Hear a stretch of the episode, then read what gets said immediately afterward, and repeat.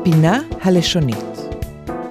אנחנו שמחים שסיימתם בהצלחה את 14 השיעורים בעברית, ואנחנו מקווים שנשאר לכם טעם של עוד.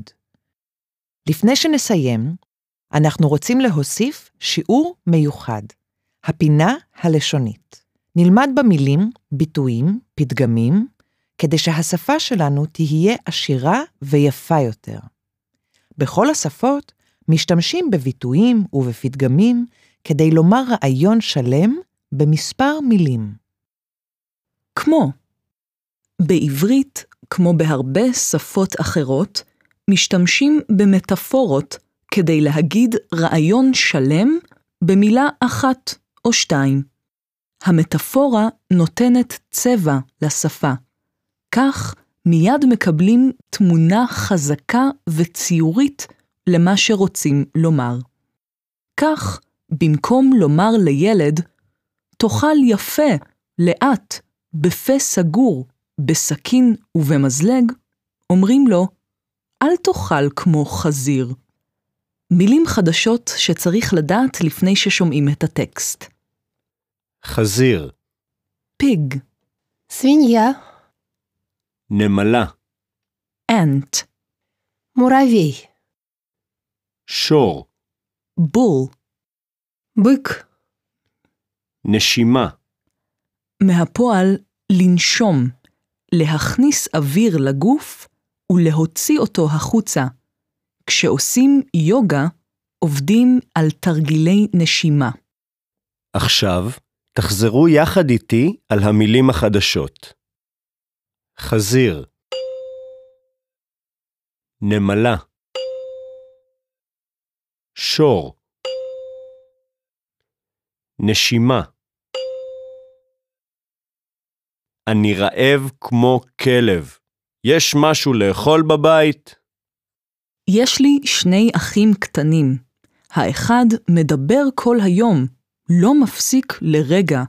השני שותק כמו דג. מילה הוא לא מוציא מהפה. אתה עובד כמו נמלה, יום ולילה. תנוח קצת, תשמור על עצמך. שמעתי שהיית חולה? מה פתאום? אני בריא כמו שור. הילד דומה לאבא שלו כמו שתי טיפות מים. היי, יש לך במקרה סיגריה? אני צריך סיגריה כמו אוויר לנשימה. שמעת שדנה עזבה אותי? עכשיו היא יוצאת עם החבר הכי טוב שלי. זה ממש כמו סכין בלב. עכשיו נעבור לפתגם, אדם ניכר בכיסו, בכוסו ובכעסו. המשפט הזה בא מהתלמוד. חכמים חשבו ששלושת הדברים האלה, כוס, כיס וכעס, מראים את האדם בצורה הנכונה ביותר והאמיתית ביותר.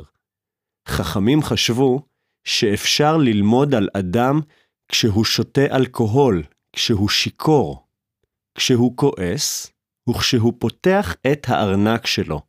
למה שלושת הדברים האלה? כיס, כוס וכעס.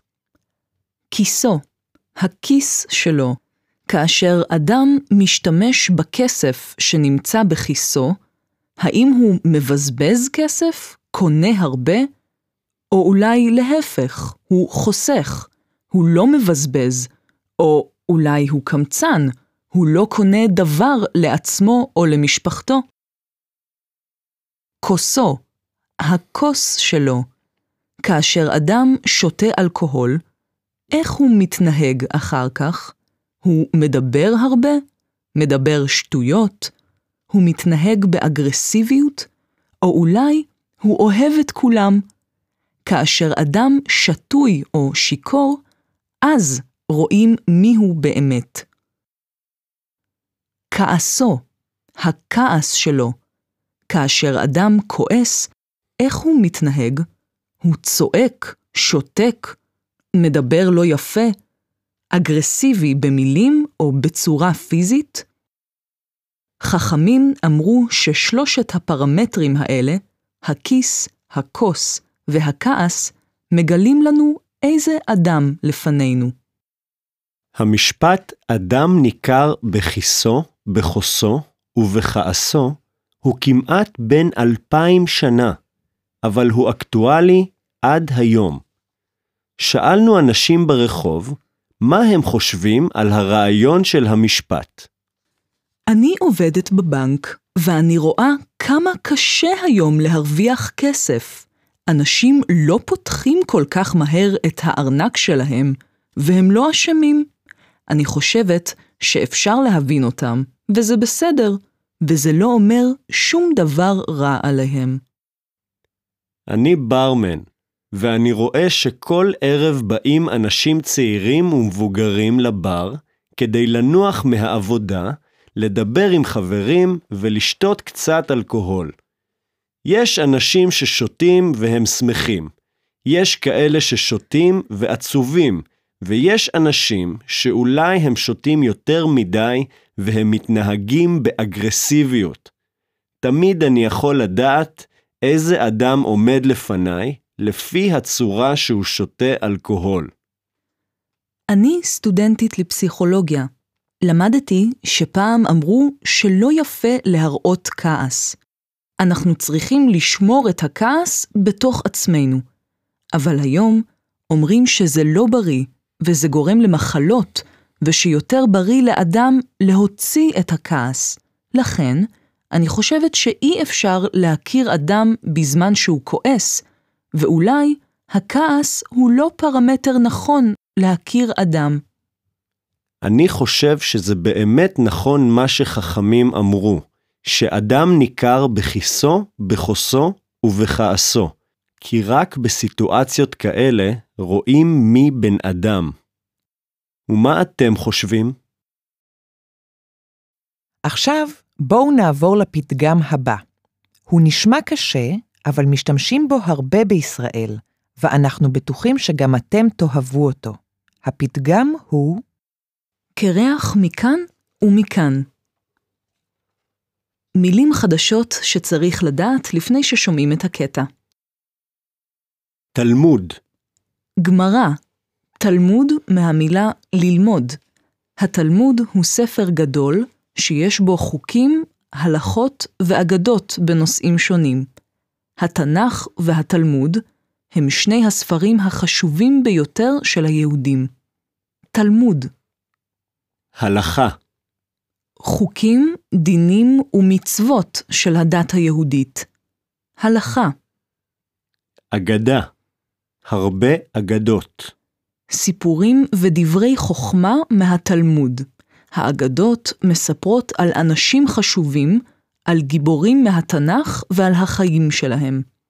אגדה עורב רייבן וורן ציפור שחורה גדולה שקוראת קרא, קרא, קרא. עורב יונה ציפור לבנה שהיא סמל של שלום. בתורה, היונה הביאה לנוח עלה של זית, כדי להראות שאין יותר מים על הארץ. אצל הנוצרים, היונה היא סמל של רוח הקודש. בעבר, כשלא היה דואר, היו יוני דואר, שהביאו מכתבים.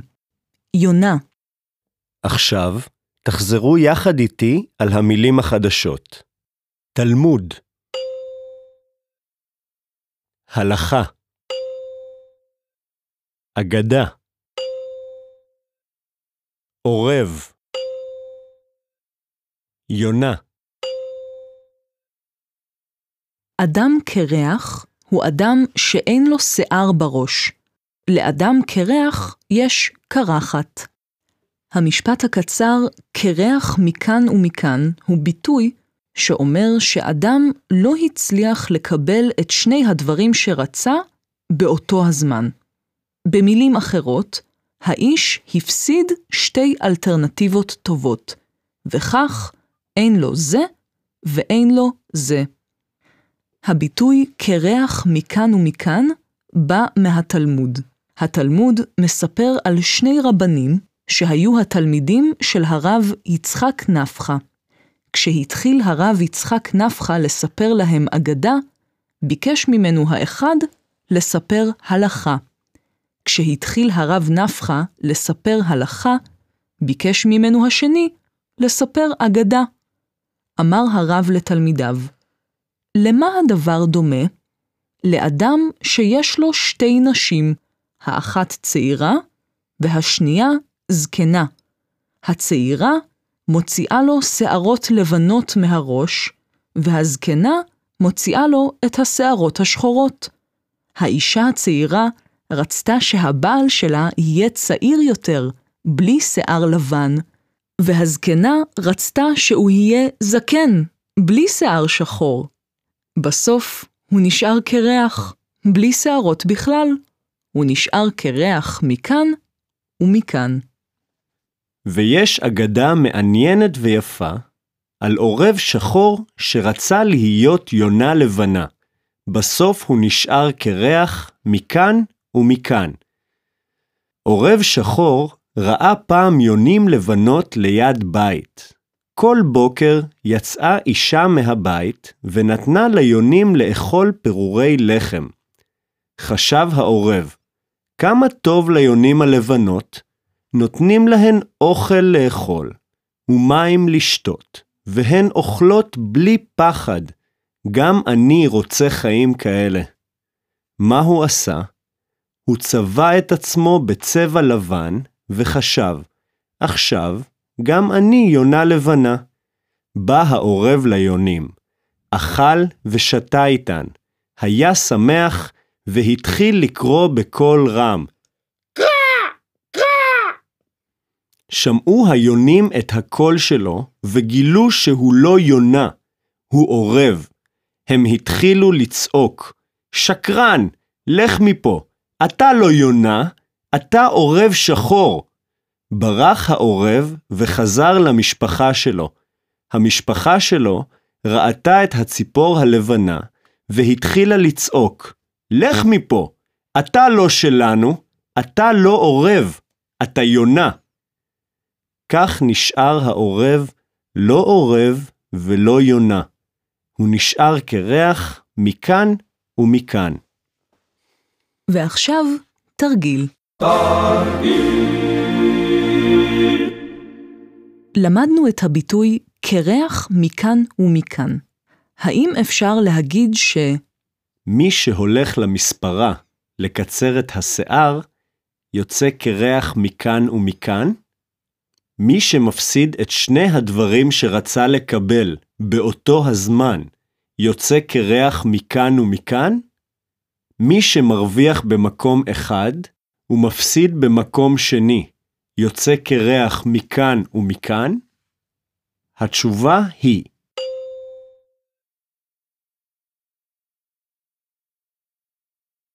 מי שמפסיד את שני הדברים שרצה לקבל באותו הזמן, יוצא קרח מכאן ומכאן. תרגיל נוסף.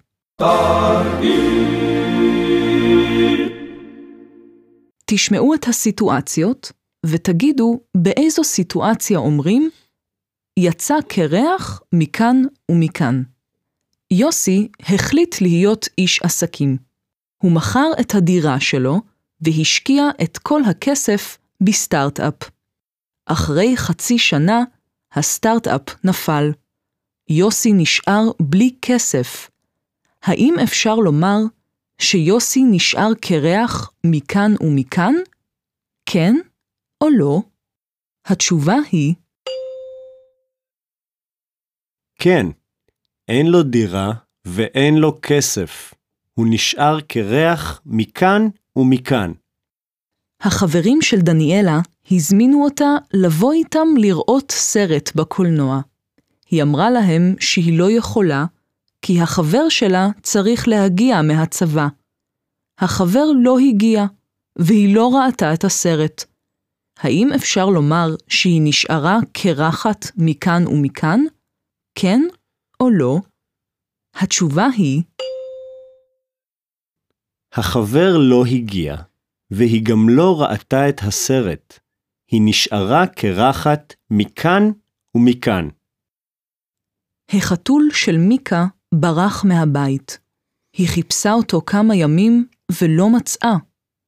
מיקה כתבה בעיתון, מי שמצא חתול שחור לבן שעונה לשם צ'יקו, שיתקשר אליי. אף אחד לא התקשר.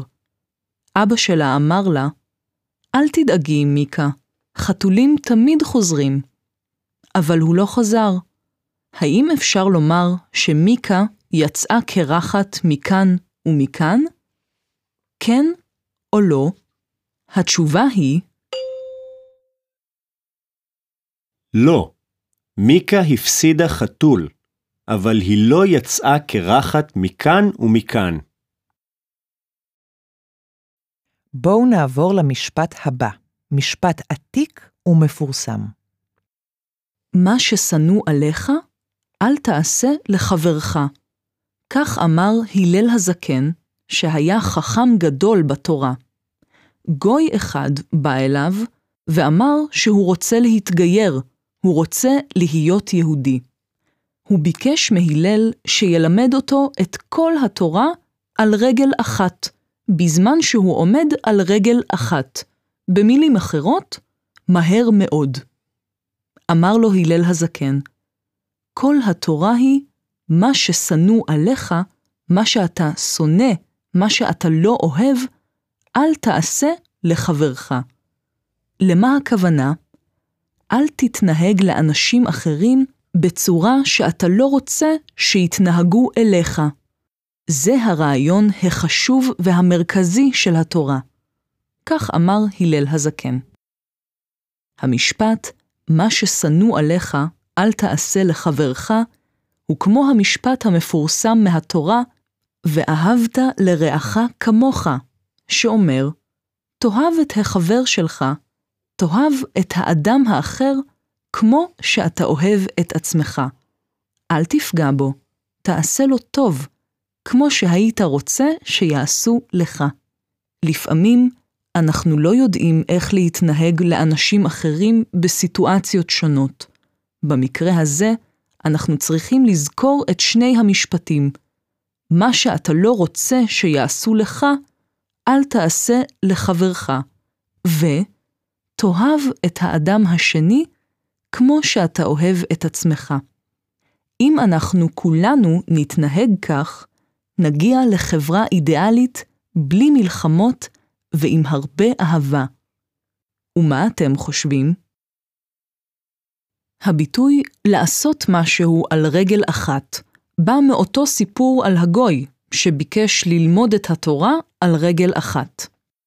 אדם יכול לעמוד על רגל אחת זמן קצר מאוד בלי ליפול, ולכן הכוונה בביטוי על רגל אחת היא קצר ומהר, בלי לחשוב הרבה, בלי לעבוד הרבה, בלי לשים לב.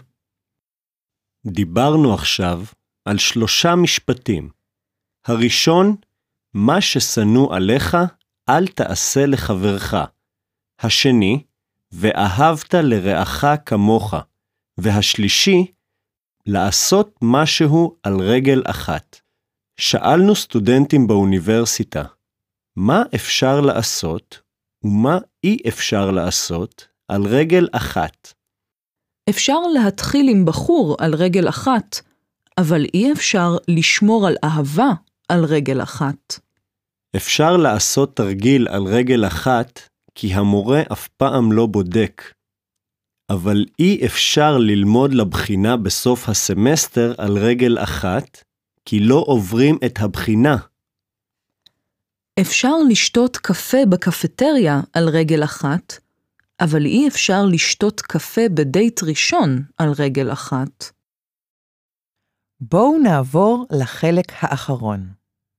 המילה עולם. המילה עולם היא מילה עברית קדומה מאוד. היא קיימת גם בשפות שמיות אחרות. בארמית אומרים עלם ועלמה, ובערבית עלם. ומהו העולם? העולם הוא הקוסמוס, השמיים והארץ. העולם הוא גם בני האדם, החברה והציוויליזציה. ויליאם שייקספיר אמר, כל העולם במה, ואנחנו השחקנים. ז'אן בטיסט מולייר אמר שהעולם הוא בית ספר שמלמד טוב יותר מכל בית ספר אחר. ורבי נחמן מברסלב אמר, כל העולם כולו גשר צר מאוד, והעיקר לא לפחד כלל, ורוצה לומר שהעולם הוא כמו גשר צר, והאדם פוחד ליפול ממנו. אל תפחד, אומר רבי נחמן מברסלב, אל תפחד לעבור את הגשר, וגם אל תפחד מהחיים ומהעולם. יש הרבה ביטויים וצירופים בעברית למילה עולם. לדוגמה, עולם החי ועולם הצומח, כשמדברים על בעלי חיים וצמחים. עולם המדע, עולם הספרות, עולם המוזיקה, עולם הקולנוע, ויש גם העולם הווירטואלי בימינו, שהפך להיות עולם גדול מאוד. בחדשות, ברדיו ובטלוויזיה שומעים על העולם התחתון, שהוא עולם הפשע, העולם הקרימינלי. יש אנשים שמדברים גם על העולם הזה, שהוא החיים עכשיו, ועל העולם הבא, שהוא אחרי המוות. בעברית של היום משתמשים הרבה במילים לעולם ומעולם כשרוצים לומר אף פעם לא. למשל, מעולם לא הייתי בברזיל, מעולם לא ראיתי קרנבל, וגם לעולם לא אהיה כמו אמא שלי, לעולם לא אבשל טוב כמוה, לעולם לא תהיה לי סבלנות כמו שיש לה. ועוד, אומרים על אדם שעומד במצב לא ברור, שהוא נמצא בין שני עולמות, ולא יודע מה להחליט. על שלושה דברים העולם עומד, על התורה, על העבודה ועל גמילות חסדים. מספרים ששמעון הצדיק, מאנשי הכנסת הגדולה, היה אומר על שלושה דברים העולם עומד, על התורה, על העבודה ועל גמילות חסדים. העולם עומד על התורה. זהו הצד הרוחני של האדם. התורה היא החיים, המסורת, הכבוד לאב ולאם, המשפחה, הלימודים, העולם הפנימי של האדם, הרוח והנפש. העולם עומד גם על העבודה. זהו הצד המעשי של האדם, הצד המטריאלי. זאת העבודה שלו, הפרנסה שלו, והוא חי מכל אלה. והעולם עומד גם על גמילות חסדים. גמילות חסדים היא המעשה הטוב שאנחנו עושים בשביל האדם האחר, העזרה שנותנים לאדם שצריך.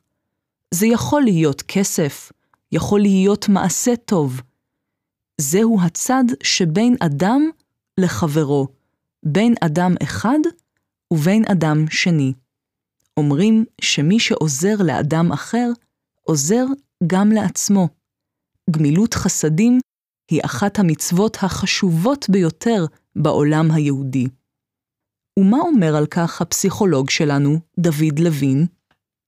לא סתם אומרים שהעולם עומד על שלושה דברים, על תורה, על עבודה ועל גמילות חסדים. רק התורה והעבודה, בלי יחסים וקשר בין אנשים, זה לא מספיק. יש הרבה אנשים בעולם שחושבים שהם יכולים להסתדר בעצמם והם לא צריכים אנשים אחרים. יש להם כסף, יש להם בית, משפחה, הם לא צריכים עזרה מאף אחד.